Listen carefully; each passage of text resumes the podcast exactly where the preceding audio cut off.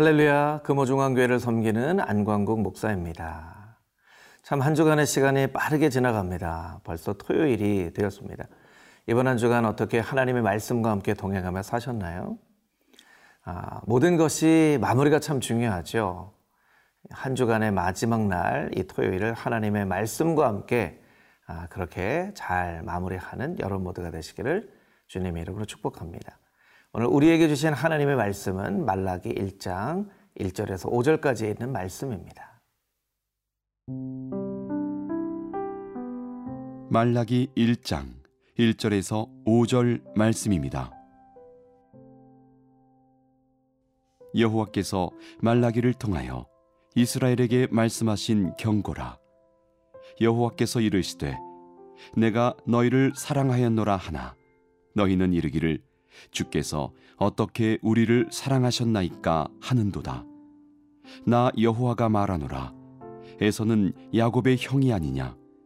그러나 내가 야곱을 사랑하였고 에서는 미워하였으며 그의 산들을 황폐하게 하였고 그의 산업을 광야의 이리들에게 넘겼느니라. 에돔은 말하기를 우리가 무너뜨림을 당하였으나 황폐된 곳을 다시 쌓으리라 하거니와 나 만군의 여호와는 이르노라. 그들은 쌓을지라도 나는 헐리라. 사람들이 그들을 일컬어 악한 지역이라 할 것이요. 여호와의 영원한 진노를 받은 백성이라 할 것이며 너희는 눈으로 보고 이르기를 여호와께서는 이스라엘 지역 밖에서도 크시다 하리라. 먼저 1절에서 3절까지 있는 말씀을 함께 묵상해 보겠습니다. 아, 우리가 너무나 잘 알고 있는 것처럼 말라기는 이스라엘의 마지막 선지자입니다. 이 말라기라는 말은 히브리어 말라키, 아, 천사라는 뜻이죠. 그래서 내 사자, 천사라는 그런 이름의 뜻을 가지고 있는 이 말라기 선지자를 통하여서 이스라엘 백성들에게 하나님께서 말씀하시고 그리고 하나님께서는 400년간 침묵하셨습니다. 이때는 언제였을까요? 에스라 또 느헤미야를 통하여 성벽과 성전이 재건되어지고 또한 하나님과 이스라엘 백성들 간의 언약이 회복되어지는 어쩌면 포로기 이후에 가장 큰 영적인 부흥과 성장을 이루었던 그런 시기라고 할 수 있습니다. 그런데 어떻게 된 일인지 이 에스라 느헤미야를 통하여서 성벽과 성전이 재건되고 난 이후에 이스라엘 백성들은 영적인 침체기를 맞게 됩니다. 그래서 영적인 침체기 가운데에서 이스라엘 백성들은 다시 죄를 짓고 하나님을 원망하기 시작하였던 것이죠. 그래서 그런 이스라엘 백성들에게 하나님께서 말라기 선지자를 통하여서 말씀하신 것입니다. 우리 2절, 3절 말씀을 한번 읽어 볼까요? 여호와께서 이르시되 내가 너희를 사랑하였노라 하나 너희는 이르기를 주께서 어떻게 우리를 사랑하셨나이까 하는도다. 나 여호와가 말하노라 에서는 야곱의 형이 아니냐. 그러나 내가 야곱을 사랑하였고 에서는 미워하였으며 그들의 산들을 황폐하게 하였고 그의 산업을 광야의 이리들에게 넘겼느니라. 이스라엘 백성들의 침체기는 하나님의 사랑으로부터 멀어진 침체기였습니다. 이스라엘은 포로 생활도 하였습니다. 또 성벽과 성전을 재건하려고 할 때 그 주변에 있는 많은 사람들이 반대하는 그런 반대와 방해를 경험하기도 하였습니다. 포로기로부터 해방도 되었고 반대하고 방해하는 사람도 다 없어져 버렸죠. 주변의 위험한 상황은 사라졌지만 가장 위험한 것은 하나님의 사랑으로부터 멀어졌다라는 것입니다. 2절 말씀에 나와 있는 이 사랑, 하나님께서 너희를 사랑하였다라고 할 때 이 사랑은 아하브라고 하는 사랑인데요. 이 사랑은 감정적인 사랑보다도 언약적인 충성과 헌신이 담겨져 있는 의지적인 사랑을 말씀하고 있습니다. 하나님께서는 이스라엘 백성들에게 말씀하시는 것입니다. 내가 너를 사랑하였노라. 그 사랑은 일시적인 감정이 아니라 의지적으로 언약을 세워서 너희가 어떠한 잘못과 범죄를 저지른다 할지라도 너희를 절대로 포기하지 않겠다라고 하는 그 사랑을 의미하는 것이죠. 이스라엘 백성들은 하나님 앞에 이야기합니다. 하나님, 어떻게 우리를 사랑하셨나이까? 하나님 우리 사랑하신 거 맞습니까? 우리는 하나님 사랑 하나도 안 느껴지는데요? 이렇게 이야기를 하고 있는 것입니다. 우리가 잘 아는 것처럼 게리 체프만의 사랑의 다섯 가지 언어에는 사랑을 표현하는 다섯 가지 방법이 있다라고 얘기를 하죠. 봉사, 스킨십, 선물, 인정하는 말, 함께하는 시간. 그러니까 어떤 방법으로 그 사랑을 표현하느냐에 따라서 어떤 사람은 사랑을 받고 있는 것처럼 느끼기도 하고 못 받고 있는 것처럼 느끼기도 한다는 것입니다. 여러분, 우리가 하나님과 사랑을 하려면 하나님의 사랑의 언어를 배워야 합니다. 하나님과 함께 일하려고 하는 사람은 반드시 하나님께서 일하시는 방법을 깨달아 알아야 하는 것처럼 하나님과 사랑하려고 하는 사람은 하나님의 사랑의 언어를 배워야 합니다. 하나님, 하나님은 의지적인 결단과 충성과 헌신으로 사랑하시는 분이라는 것이죠. 그런데 이스라엘 백성들은 그 의지적인 결단과 하나님의 언약을 사랑으로 느끼지 못한 것입니다. 그래서 언제 사랑하셨습니까? 언제 하나님께서 우리를 사랑하셨습니까? 라고 하나님의 마음을 아프게 드리는 그런 이야기를 하고 있는 것이죠. 여러분, 여러분은 하나님의 사랑의 언어를 잘 알고 계십니까? 하나님은 어떠한 언어로 여러분을 사랑하시는지 여러분은 잘 알고 계십니까? 오늘 이 말씀을 통하여 하나님께서는 우리를 너무나 사랑하시고 사랑하는 일들을 많이 나타내 주시는데 하나님의 사랑이 느껴지지 않아서 언제 나를 사랑하셨습니까? 이스라엘 백성들처럼 고백하는 그런 여러분들이 있다면 그 하나님의 사랑의 언어를 배울 수 있는 귀하고 복된 하루가 되기를 주님의 이름으로 축복합니다.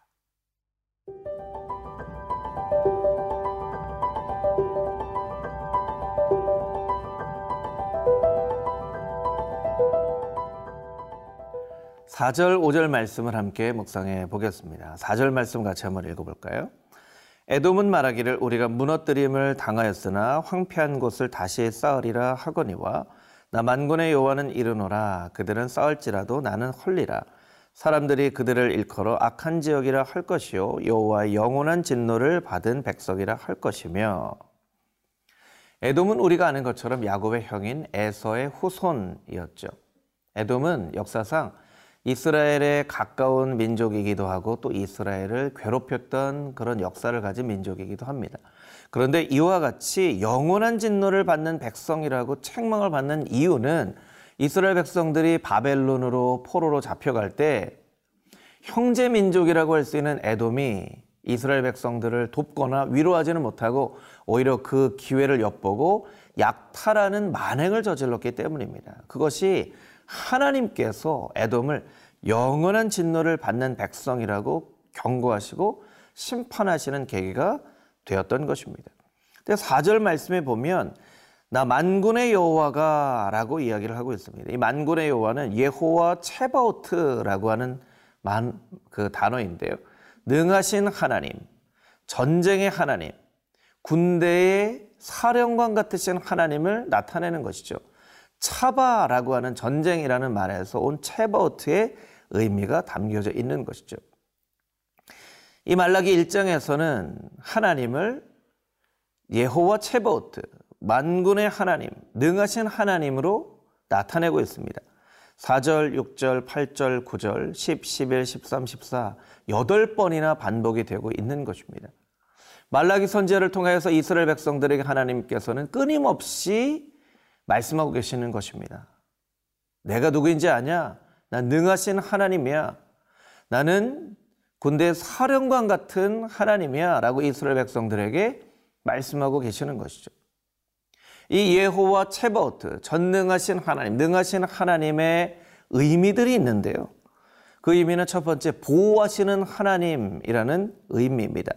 시편 84편에도 만군의 하나님이라고 아, 이 예호와 체버트가 설명되고 있는데요. 특별히 84편 9절 말씀에 보면 방패이신 하나님이라고 표현하고 있습니다. 보호하신다는 의미입니다.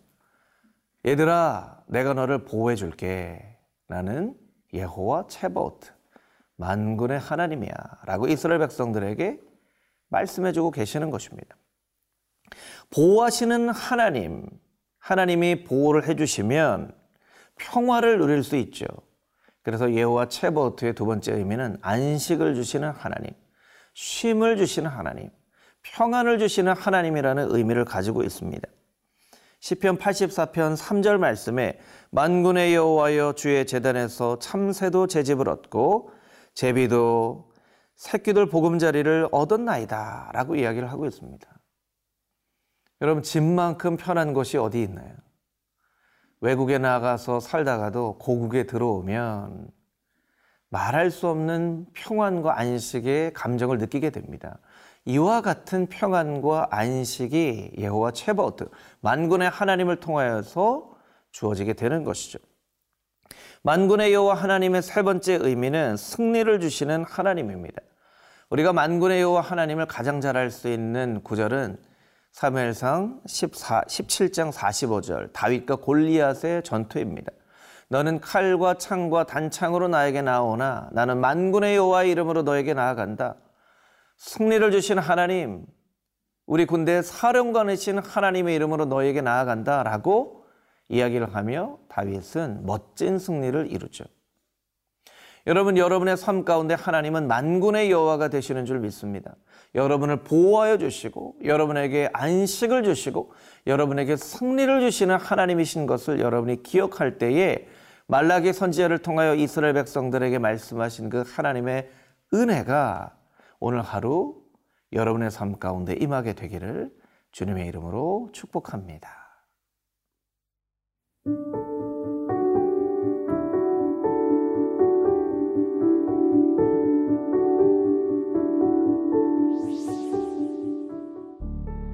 만군의 하나님, 오늘도 우리를 보호하여 주시고, 우리에게 쉼과 안식을 얻게 하여 주시고, 승리를 주시는 그 하나님의 놀라운 은혜가 있게 하여 주시옵소서.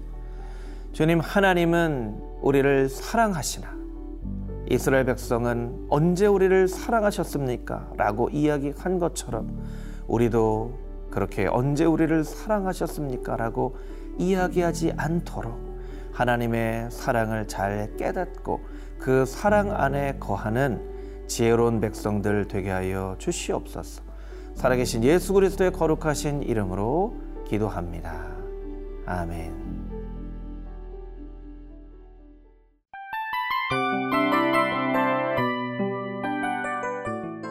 이 프로그램은 청취자 여러분의 소중한 후원으로 제작됩니다.